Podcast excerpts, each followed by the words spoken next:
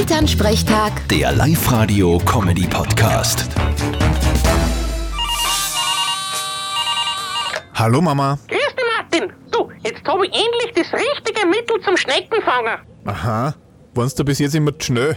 Haha, lustig. Nein, Schnecken stehen voll auf Bier. Mit dem lockst du das an. Aha. Interessant. Ich glaube, wenn's Freibier ist, kommen sogar nur mehr. Na, jetzt haben wir aber wieder besonders lustig, gell? ich glaube ja, dass Nacktschnecken hauptsächlich geschiedene Mandal sind. Bitte was? Na sicher, weil da hat das Weiberl das Haus gekriegt. So, jetzt tut es aber. Na, wart, einen hab ich noch.